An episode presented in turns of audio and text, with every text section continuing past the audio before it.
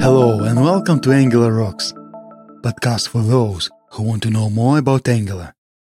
I am Alexey Kuntsevich. Today, I want to discuss how to interact with backend APIs using Angular. Every real world web application has to communicate with some sort of backend API for the purpose of fetching or altering the data.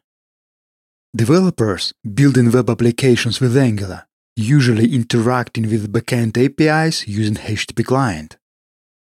HTTP client is just a service that helps to perform HTTP requests. HTTP client has all the features you need to integrate your application with the backend API in a straightforward and intuitive way. In order to consume HTTP client service in your Angular application, you have to use the power of dependency injection.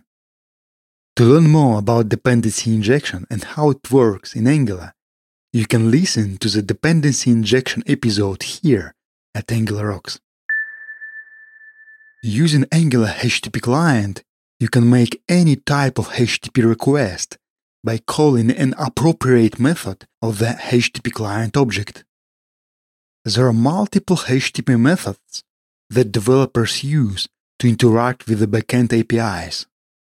For example, GET and POST request methods are the most common ones. Method GET is used to request the data from a server, and POST method is used to send data to a server. Sometimes you may need to modify outgoing requests or server responses by running a specific logic. Say you want to attach a particular HTTP header for particular requests in your application. In order to do so, you can use a HTTP interceptor that is designed specifically for that purpose. HTTP interceptors is a HTTP client feature that allows intercept outgoing HTTP requests and incoming server responses.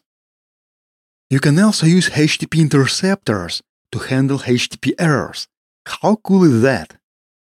I'll leave a link in the show notes where you can learn more about HTTP methods, HTTP client, and HTTP client interceptors. So, I think it is time to wrap up. That is all for now. I am Alexey Kuntsevich, and this is Angular Rocks. See you in the next episode.